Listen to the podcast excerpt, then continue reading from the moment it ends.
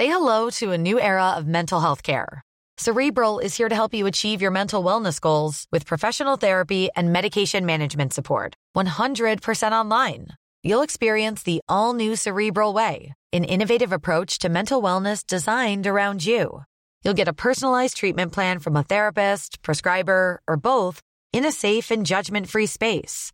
Your cerebral therapist or prescriber will outline a customized plan with clear milestones along the way so you can get to feeling your best. With Cerebral, you're not alone in your mental health journey. We're here to empower you to live a fulfilling life.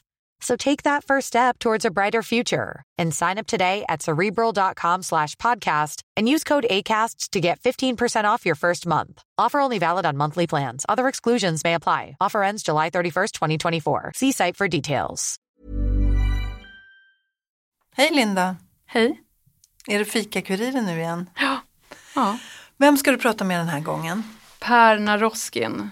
Vet du vem det är? Har du läst någonting eller hört honom på scenen? Ja. Eller radion? Alltså han har faktiskt för länge sedan varit krönikör i Ica-Kuriren. Och eh, jag har läst en del och jag har också sett honom på scen faktiskt. Han är rapp och rolig och har mycket roliga tankar tycker jag. Va, Vad kommer ni fokusera på?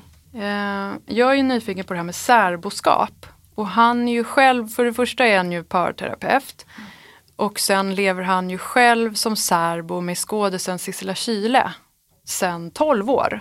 Så det ska vi prata om. Om det, vad det finns för fördelar och nackdelar och om det är själva hemligheten bakom att få ett förhållande att hålla länge.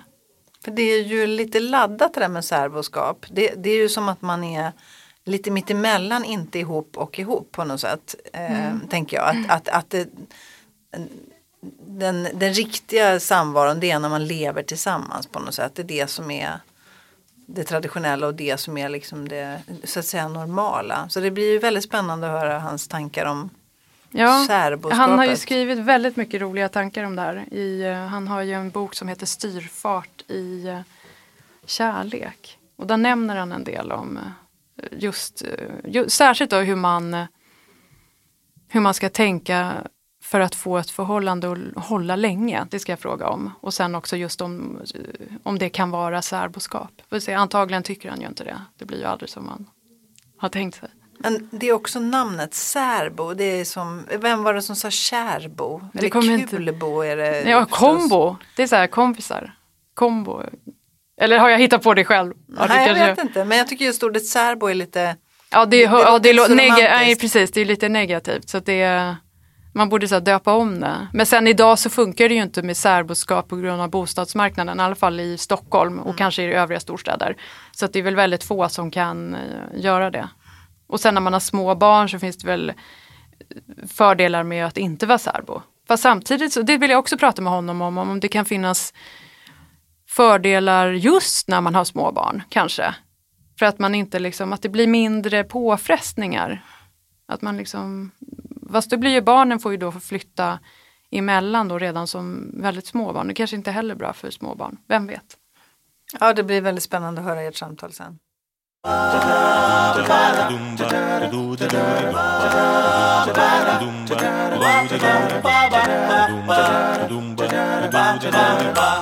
Hej Per Naroskin! Hej Linda, Välkommen till ICA-Kurirens podd Fika-Kuriren. man tackar. Berätta, vem är du? Psykolog, psykoterapeut? Psykolog, psykoterapeut, författare, föreläsare, Radioröst. dramatiker tycker jag Ja, om att just säga att det. jag är också nu. Jag har skrivit några pjäser och eh, radio. De flesta känner säkert, de som lyssnar på Sveriges Radio känner igen din röst. Det brukar vara så från Spanarna. Mm. Så Men även fler program Ja, jag har haft några egna program där också. Känsligt läge med Per Naroskin till exempel. Eh, ja, vi måste ju börja prata om fika. Du får ta för dig. Mm. Vi har, eh, vad vill du ha? En bulle, det är inte kanel utan kardemumma. Mm, det är bäst. Ja, Kardemumma är bäst. Kanel är sletet tycker jag. Det Ja men man- vad bra, för jag bara chansade, jag bara tog något. För jag tänkte Jo. kanel, jag gillar alltid att göra lite sådär, om man köper bulle då är det roligare att ta något som inte är det vanliga. Just precis det är så. min, liksom, Ja, mitt problem här Nej, men det är alltid en stor besvikelse tycker jag när man blir erbjuden en bulle och så är det kanel. Ja, för det är tråkigt. Ja, det, är inget, det är inget fel på kanel, inte, alltså, många av mina bästa vänner är kanel, men däremot så eh, man kan känna liksom att eh, kardemumma är lite lyxigare. Mm, eller helt andra saker också. i är kul, tycker jag. När det är rosa och sånt där. Alltså när det är andra färger. Här grönt är kul. De här bullarna som det är någon grön, Pistage. ja kanske någon klet i liksom. Som grön. För då blir Grönt det... klet, om du säger grönt klet då hoppas jag att det är pistage du menar och inget annat. Ja, det måste det väl vara. Det är gott. Och sen köpte jag en, eh, någon jättemärklig grej som heter nästan, jag skojar, jag ska se om jag kan hitta en Den bild. ser katolsk ut. Ja men det var någon, Alltså lite eh, Här, nu har jag- kyrkobröd. det var så här, jag har jättesvårt att läsa skrivstil. Men du kanske kan läsa, jag var tvungen att lä- sk- fota vad det hette. Det heter ju typ struma, strumor. Och Alltså, jag, Det är struvor. Är det. Struvor, för jag har ju haft struma, jag tycker det är så roligt med struma så är ett roligt ord och så är det roligt att skoja om struma när man har haft struma. Och då, för då när man har haft något kan man ju skoja helt Ja, fritt. de, har ja, är rätt, bara- de har rätt att göra det. de var rädda att skoja om struma. Så att eh, jag köpte den här med en... Oavsett, så jag tänker inte äta den. Nej. Och nu blev det ännu mindre, su- blev mindre sugen faktiskt. Men Ja för struma, det blir så himla äckligt att sälja så här lite struma, eller, Mm. eller så man får struma. Men varför tänker du inte äta den? nej, jag tycker inte det är gott. Vet jag, du vad det är? Ja, ja, oh, ja, jag har smakat många struvor. Jaha, men vad är det för något då? Ja, det är liksom tunt, eh, sprött bakverk, lite Och som... vad är vitsen liksom? Ja. Man ska bara, det är bara mjöl och socker. Och... ja, men det är väldigt luftigt. Det är väldigt tunt och krispigt. Ja. Eh, du har ju skrivit två böcker och snart kommer med din tredje som på temat styrfart. Och det vi ska prata om idag då är styrfart i kärlek. Mm. Förklara, vad betyder, vad handlar boken om och vad betyder styrfart? Ja, eh, den första boken i serien heter Styrfart på jobbet. Jaha, då har jag missuppfattat, men det spelar ingen roll. Ja, nej, men den handlar om styrfart på jobbet och styrfart är ju, om man ska sammanfatta, jag tycker det är en väldigt bra metafor eh, som handlar om att om man inte har styrfart, vet om man kör bil och så förlorar man väggreppet, spelar ingen roll hur mycket man vrider på ratten, man kommer ändå inte kunna påverka var bilen hamnar. Och samma sak om man sitter i en båt eh, på en flod någonstans och så har man ingen motor, ingen segel och inga åror, då kan man inte göra någonting utan då driver man med strömmen mot vattenfallet. Eller hoppas på att man inte kommer till ett vattenfall. Men om man har så lite som en knops högre hastighet än den omgivande strömmen, då kan man sätta sig i rörelse dit man vill, för då lyder rodret. Så det är viktigt att se till att man inte tappar styrfarten i olika sammanhang i livet, utan det där styrfarten, det där lilla försprånget, det behöver man för att kunna röra sig mot ett uppsatt mål. Men däremot så är det inte samma sak som att ha maxfart. Alltså köra med motorbåt bara genom kärlekslivet på maxfart är inte så bra. Nej. Och inte på jobbet heller, man kör över folk helt enkelt och man sätter sig på folk eller man bränner ut sig själv för att energin tar slut innan man nått målet. Sen är det lite svårare att säga vad som är målet i en kärleksrelation. Det beror ju lite på vilket skede man är. Men, men om man har styrfart så tänker jag, när man försöker anpassa den bilden till kärleksrelationer då, så är man rätt samspelta. Därför att om jag har maxfart i vårt samtal, då kommer du bli tyst. Tappa styrfart helt enkelt. Um, och på motsvarande sätt, om jag är tyst så kommer du att vara tvungen att sitta och kompensera för att det ska bli en podd. Genom att prata jättemycket och jättefort.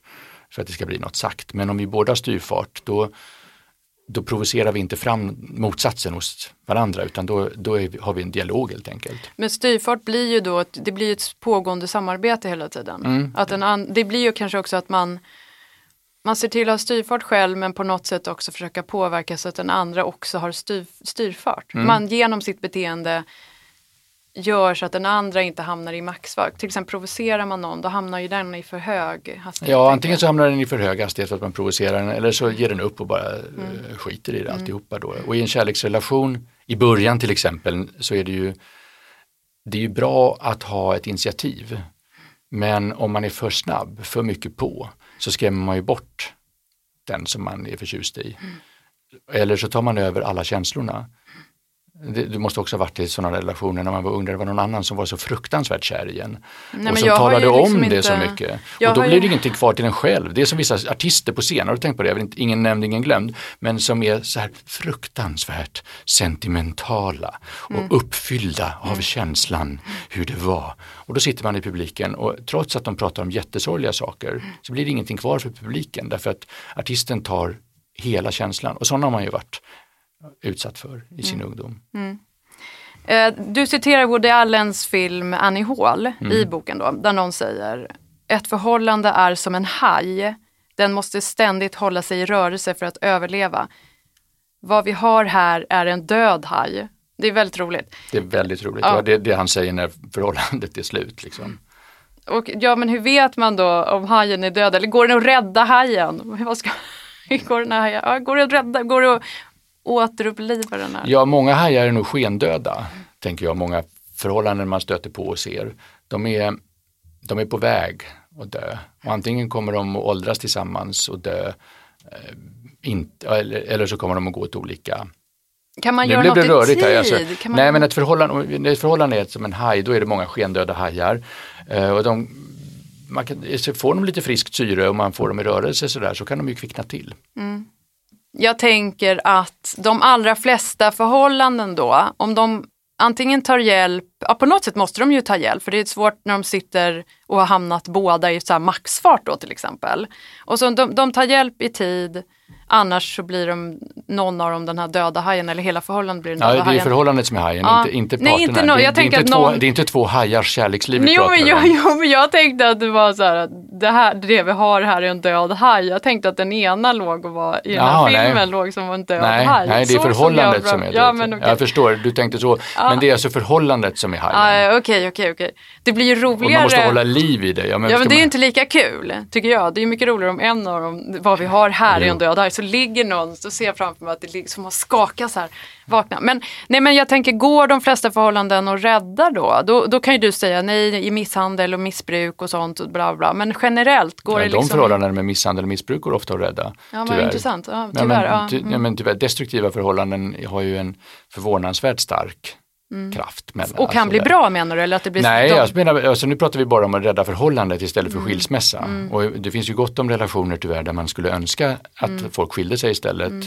Men jag menar faktiskt om det går att rädda och att parterna mår bra. Ja, eh, då måste man ju bli av med missbruket till att Mm. börja med.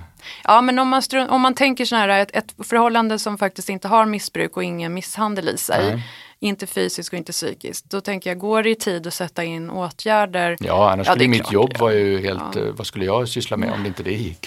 Nej men det är såklart att det går. Eh, om båda vill och båda har ungefär samma definition av problemet, upplever att eh, det här är vårt problem och man fortfarande kan känna attraktion för varandra och man, det inte finns någon misshandel som sagt och inga, inga massa droger och alkohol och så. Då finns det väl goda möjligheter. Problemet är väl att väldigt många kommer för sent. Man har sårat varandra väldigt mycket. Man har eh, mulat in varandra i varsitt hörn, varsin ringhörna. Och, eh, eller man har bara haft så tråkigt så länge att någon redan hunnit hitta någon annan och bli förälskad i. Och då är det svårare. Men om man, om man, om man hinner i tid så är det klart att man kan göra mycket åt sitt förhållande. Massor. Tänker du att man skulle gå eh, som du skriver eller säger, det är en ljudbok främst som du säger i boken då, att man kan gå i parterapi i förebyggande syfte. Kan det, det, det tar ju du upp. Ja, jag tar upp det. Eh, det, det ja, jag är tveksam. Alltså, jag skrev ju en pjäs om det då. Jag tror jag berättade det i boken. Jag, jag skrev en pjäs om två tjejer som har ett förhållande och tänker att de ska inte gå i samma fallgropar som alla andra så att då bestämmer de sig för att gå i terapi i förebyggande syfte. Och så är den här pjäsen 50 minuter lång där man får följa dem och deras första besök hos parterapeuten. Och när pjäsen är slut så är deras förhållande också slut. Och sen efteråt har jag lite dåligt samvete för det kanske är en bra idé att gå ehm, i förebyggande syfte. Men det är också lite grann så där att allt behöver inte sättas ord på alltid. En del saker måste få vara spännande och måste få vara outforskade. Man måste upptäcka dem tillsammans. Det går inte att Priset vi betalar för nära relationer är risken att bli sårad och övergiven. Om man, Otroligt bra. Ja, för om man inte, inte vågar, det är inte jag som hittat på det, men det är ändå väldigt sant. Att om man inte vågar och är beredd att betala det priset så kommer man aldrig att få en nära relation. Utan då kommer man hålla sig på lite betryggande avstånd, inte satsa så mycket.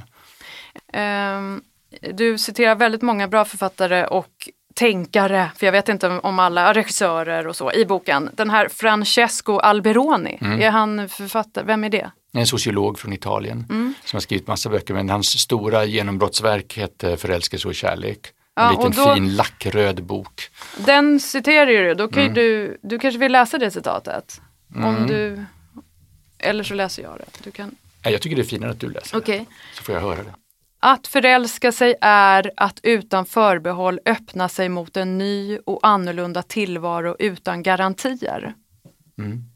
Och så säger du att förälskelse är ett härligt tillstånd av förhöjd närvaro. Skriver jag härligt? Nej, jag kan ha... Det undrar jag om jag kan skriver, ha, eller om du har fått ja, du, ja, ja, ja. Jag undrar om du har du fått kanske in skriver tillstånd. Ja, jag skriver nog bara Det tillstånd. är jätteintressant. Ja, ja, för då är det ju liksom läsaren, min blick har ju här tolkat. Jag hoppas gjort. det att jag Ja. skriver, för att jag tror inte... Nej, för vad bra, för jag höll nämligen om, det är ju lätt hänt att man gör så här, jag ju tolkade då Mm. Mhm. det och så var det fel. Men för du anser att det är ett tillstånd av förhöjd närvaro, det gör jag med. Mm. Men härligt tycker jag inte, vad tycker du? Nej, jobbigt. Jag, för jag, jag skrev inom parentes här bara, själv tycker jag det är vidrigt att vara förälskad. Ja, det säger det. ju Ja. många, att det är vidrigt, de Ja, känner sig både sjuka. och liksom. alltså. Det är, också, det, det är båda delarna tycker jag. Därför att det beror lite grann på, det är så, förälskelse är ju inte ett ögonblickstillstånd utan det är ju ett ganska utdraget tillstånd som pågår och det är olika faser innan man vet att det är besvarat. Då är det ju hemskt bara. Det är ju fasansfullt då när man, när man eh, svävar i ovisshet men man har ändå lättat på den där spärren inom sig.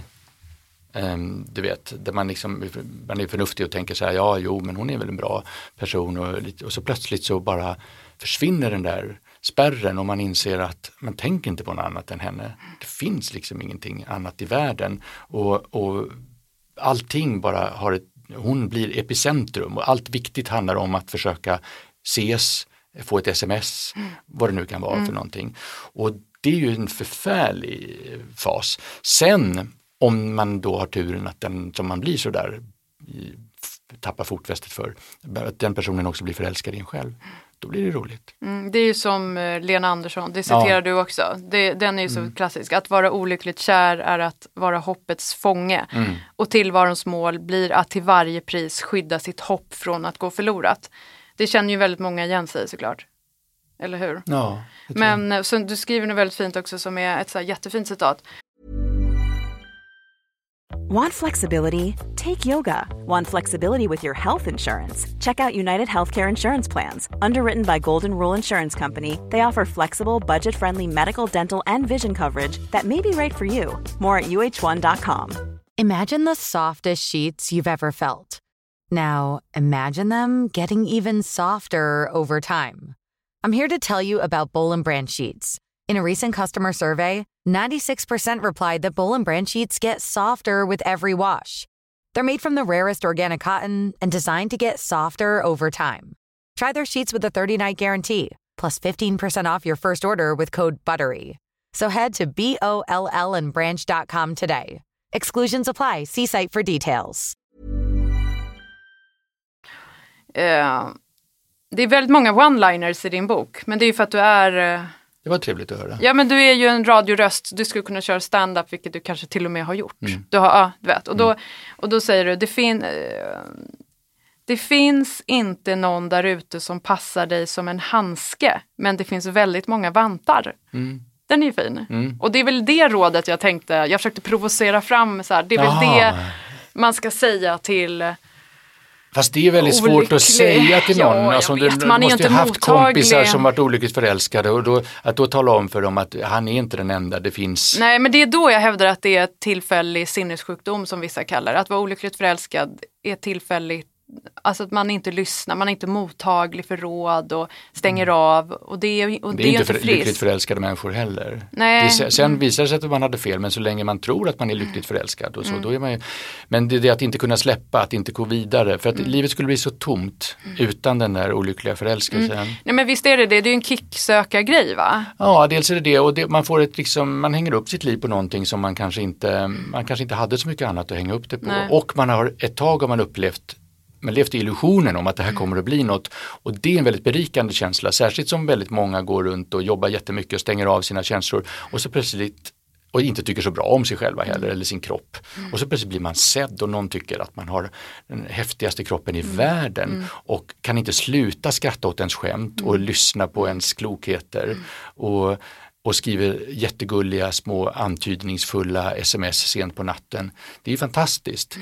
Klart man inte är så sugen på att släppa det bara Nej. för att alla tecknen visar på att det håller på att ta ett, eh, slut. Det är ju en form av härskarbeteende också. Så kill, det, jag, min fördomsfulla inställning här är att det är oftare män som gör så att de låter den kvinnan gå där. Han vet att han inte vill något och så spelar han med och låter kvinnan vara olyckligt förälskad för att han får kickar då av henne. Men det är ju säkert, det kanske är lika många kvinnor som beter sig så, men när kvinnor beter sig så, det tycker jag är så otroligt mycket mer spännande. Men då, då börjar man ju hamna på det här med nerad mark, vad är kvinnligt och vad är manligt? Men, Ja, den tycker jag vi hoppar över. Mm. Eh, För jag, kan inte, jag vet inte om kvinnor eller män vanligast gör det, men det jag vet är att jag har ju varit i det du beskriver som den kvinnliga positionen då många gånger i mitt liv när jag var ung. Jag, hade en väldigt stark benägenhet för olyckliga förälskelser faktiskt. Och tjejerna spelar med för dem. Jag Ja, förstår ju någon av dem gjorde man det. förstår ju deras sida också, att det kan ju ge kickar också, eller hur? Ja, och sen är det inte så glasklart vad är och vad är inte. Alltså en del, ibland orkar man inte säga till någon, nej, jag kommer aldrig att bli kär i dig. Du är inte min typ, jag tycker du är äcklig. alltså det går Ja, inte att nej, säga så nej. till någon. Och ponera då som jag var när jag var ung, då var jag ju kompis med alla mina förälskelser. Vi var ju, alltså, de ville vara med mig hela tiden men de ville inte ha Mm. Nej. sex Sen kan med det mig. väl vara oklart också. Det är väl det jag tänker då, att för de här människorna som beter sig så, som är den här som har överläget, Mm. då du, om, man, om de då visste det där du sa, jag vill aldrig vara med dig, jag kommer aldrig bli kär i dig, jag tycker du är äcklig. Alltså, om det vore så enkelt, det är väl inte det. Nej. Jag kan tänka mig att de, å ena dagen kanske de känner sig himlastormande kära Mm. och nästa dag känns det fel. Så det är väl det som gör, och då sårar de så mycket fast de inte liksom kan låta bli eller rå Ja, och så vet de inte, man vet inte. Så jag har en kompis, hon hävdar med bestämdhet att hon kan titta på vilka män som helst när, eh, som hon träffar och så kan hon direkt i första ögonblicket avgöra det här är en ja eller en nej. Mm. Det vill säga den här kommer att kunna bli något eller den här kommer inte att bli något. Och så tycker jag är svårt att göra och jag tror att väldigt jag tror hon är ganska ensam om att vara så tvärsäker. Däremot nej kan man ju vara ganska tvärsäker på. Men just hon blev ju också, som jag beskriver i min bok, lurad. Hon trodde att hon var så på fast mark när hon hade valt någon som var riskfri för henne. Så att hon har insett att hon hade fel nu. Hon har, Ja, alltså jag eller vet. fortsätter hon och säger att hon kan säga ja eller nej? Jag har inte pratat med henne på 20 år så jag vet inte. Men, men, men, men, men eh, jag tror att hon fortsätter att säga det. Mm. Men hon hade så fel och det är en bra beskrivning på hur förälskelse går till. För just som du är inne på att det är så pass jobbigt och eh, omtumlande så drar man sig ju det längsta för att trilla dit. Man, är inte, man vill ju inte det. Det Mm. Nej. Mm. är en sak att flirta lite med varandra och sådär på ett oskyldigt vis. Men att bli förälskad det är mycket större. Ja. Folk blandar ofta ihop det där. De säger jag är förälskad varenda dag Mm. och jag, är, jag kan bli förälskad direkt. Och tittar jag på mig själv, jag menar jag har varit förälskad sju gånger kanske Mm. hela mitt liv. Det är ju så jobbigt. Jag tänker så här att nu, jag har så här egna massa teorier här. Att folk är så jävla trötta idag. Alla är utbrända. Eller så är de- sjuka. För alla har ju så konstiga diagnoser som eh, man ska ta på allvar. Men då, mm, jag tänker att de orkar inte, de orkar liksom inte. Förstår du? De vet Ja. hur jobbigt det är. Alltså, ju äldre man blir, för nu är ju vi äldre. Det är skillnad mellan Ja, men ju det- äldre man blir, man orkar inte. Nej, Och då, Nej det är jobbigt. Det är jobbigt, alltså man tycker synd om folk som blir sådär våldsamt förälskade, särskilt om de lever i en relation. Mm. Det är synd för alla parter, synd om alla parter i, den, i det läget. Mm. Blir förälskad i någon som är 10-15 år yngre Mm. och som oavsett kön symboliserar liksom Mm. ett varv till i livsloppet. nej men exakt. Eh, Men särboskap då? Kan det vara lösningen för de som vill ha? Om det finns bostäder ja. Ja, om det finns bostäder. Ja, men kan det vara lösningen då? På, eh, på allt? På att relationen har liksom mer, får mer styrfart och lyckligare? Och... Ja, alltså det beror ju på vad man vill ha. Det är ju många som inte vill ha särboskap. Jag lever ju i ett särboskapsförhållande och vi har ju verkligen valt det. Du lever ju med. Sissela Kyle, Mm. skådis. Ja. Sen länge va? Ja, inte så länge, 12 år. Ja men 12 år är rätt länge. Ah, det okej. anses väl som rätt länge. Ja, okej, okej, då är det länge. 12 och, och år. ni var, ni har aldrig varit sambos alltså? Nej, alltså vi bor ju alltid hos varandra nästan. Så Mm. att i praktiken är vi det på fast eh, vi eh, är hos varandra då. Men eh, nej, vi har, inte, vi har aldrig haft ett gemensamt boende. Mm. Nej. Men så att det är inte så att ni, så då bor ni hos varandra varje dag egentligen? Ja, varje natt. Eh, Ja. Men, ja, Men oft, det- oftast, oftast Ja, men, då inte. det- ja. Nej, men grejen Då är den. räknas inte det riktigt. Jag Jo då, det gör det bara. visst. Eh, Därför att grejen är att då är, varje gång man bor hos varandra så är det ett val. Och så måste man anpassa sig efter den andras. Mm. Och det är då det hamnar det här lappen jag pratade om på insidan av köksluckan. Då måste du anpassa dig hemma hos henne efter hennes Mm. regler. Ja, och vice versa. Mm. Nu ligger vi inte så här jättelångt ifrån varandra i just den praktiska detaljen, men, men man har ju olika inredning, olika, olika preferenser. Mm. Så, och det, men det där är ju, det är ett problem man flyr från, man slipper ju det. Eh, när var och en har ansvar för sin egen städning och Mm. så. Men när det, på det sättet gör man det lite lättare för jag sig. tänker att det är en jätteuppsida med det där, även om man ska få barn. För i Ester Perells bok så skriver hon ju väldigt mycket också om nya familjekonstellationer Mm. som kommer komma starkt, tror jag. Och det tror ju hon också, att folk skaffar barn fyra stycken och skaffa barn tillsammans. Eller ja, men du vet, så här, flersamma förhållanden som det så fint heter då. Ehm, Hmm. Och att Tror hon på allvar att det kommer att bli så? Eller, eller säger hon det som ett liksom kul förslag? Nej, men hon menar att det ökar och acceptansen ökar ju absolut. Och, och hon tycker att det, det finns något väldigt positivt i det. Att, ja, hon tar upp det i alla fall, men det kanske också för att hon verkar lite fri, fräsig och PK, jag vet inte. Ja, alltså, alltså PK är det väl inte med tanke på de typ det beror, ju- amerikanska nej, nej, som nej, nej, att- nej, men här i säga så. Sverige, för oss blir det ju det. Ja, men då för är en ju liten- en liten grupp, eh, Ja, på men en tongivande grupp så blir det ju PK och säga att man tycker så här, jag är poly, ja, Ja, det är väl precis, men det, det är sån där sak som jag också undrar om. Jag är verkligen tveksam till att polyamorositet kommer att breda ut sig i de Nej, breda jag lagren. Det är inte. Mm. Ja. svårt att tänka det. Jag känner några som försökt leva på det sättet. Förklara vad det är då. För det, Ja, det är att man helt öppet har en överenskommelse om att kunna ha flera partners Mm. och att det gäller båda och att ingen får bli svartsjuk eh, eller ledsen för det och att man inte smusslar med det på något vis förstås och att man i grunden är det väl att man tycker att det finns något positivt, att, något, eh, att leva i tvåsamhet och kräva att den andra är monogam är att eh, begränsa dens frihet och att vilja äga den andra personen. Medan en kärlek borde kunna räcka till flera människor. Jag, apropå särboskap, jag tänker att det kan vara lösningen då för att man, man slipper kompromissa om att båda då ska ha styvfart. Man får, man får vara som man är i fred och så umgås man under trevligare former och då tänkte jag att det bygger på, för så som jag såg på särboskap tänker jag att det bygger på att man kanske inte sover hos varandra varje kväll. Fast det är ju individuellt hur man vill göra. Ja, och varje kväll gör vi ju inte det därför att ibland så vill man ju vara själv och då Ja. är det ingen big Nej. Mm. deal. Det är ingen stor sak att man, att man har lust. Jag har jättestort behov av att vara ensam och om Sissel är ute på fest och kommer hem sent, liksom, ska jag sitta och vänta på att hon kommer hem, som, då blir man ju bara stressad. Ehm, ja men precis och sen att man kan liksom umgås under trevliga former. Jag, jag ser det som en liknelse, att det är som att liksom ha ett barnbarn. Man får gosa med babyn men slipper vara med när den kräks och har kolik. Liksom. Typ. Ja, det var inte helt fel. Nej det är lite bra, eller hur? Ja, det är så faktiskt. baby, eh, barnbarnsdrömmen. Ehm, Sant den banala intimiteten, skriver du. Berätta.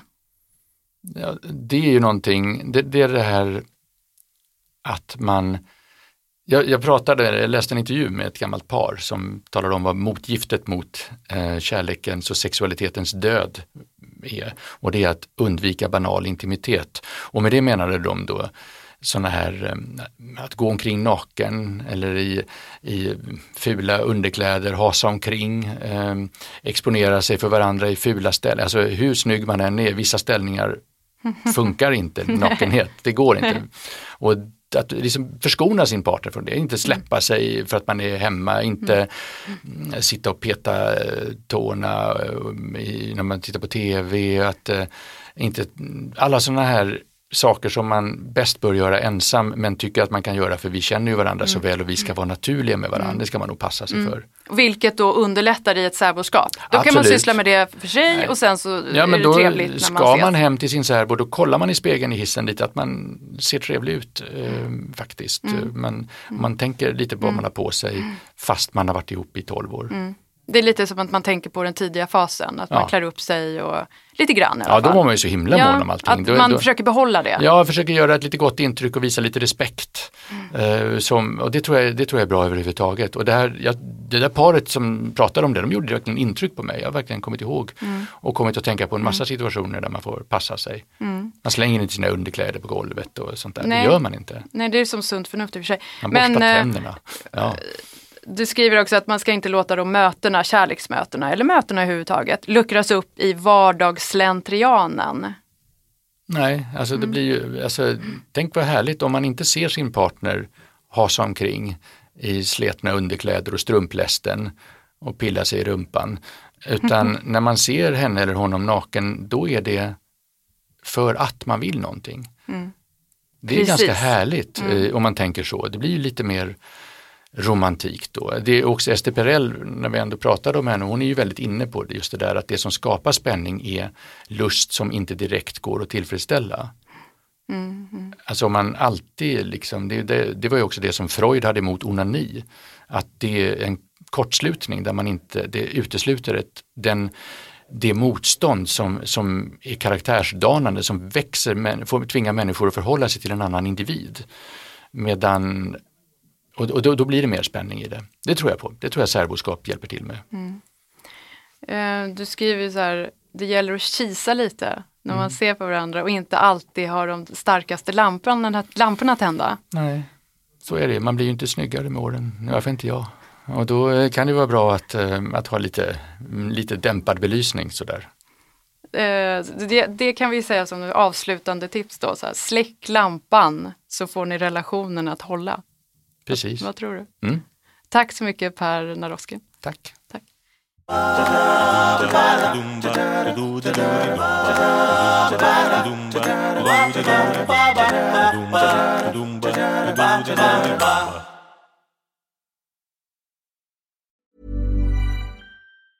Meet 2024's most anticipated robot vacuum, Eufy X10 Pro Omni.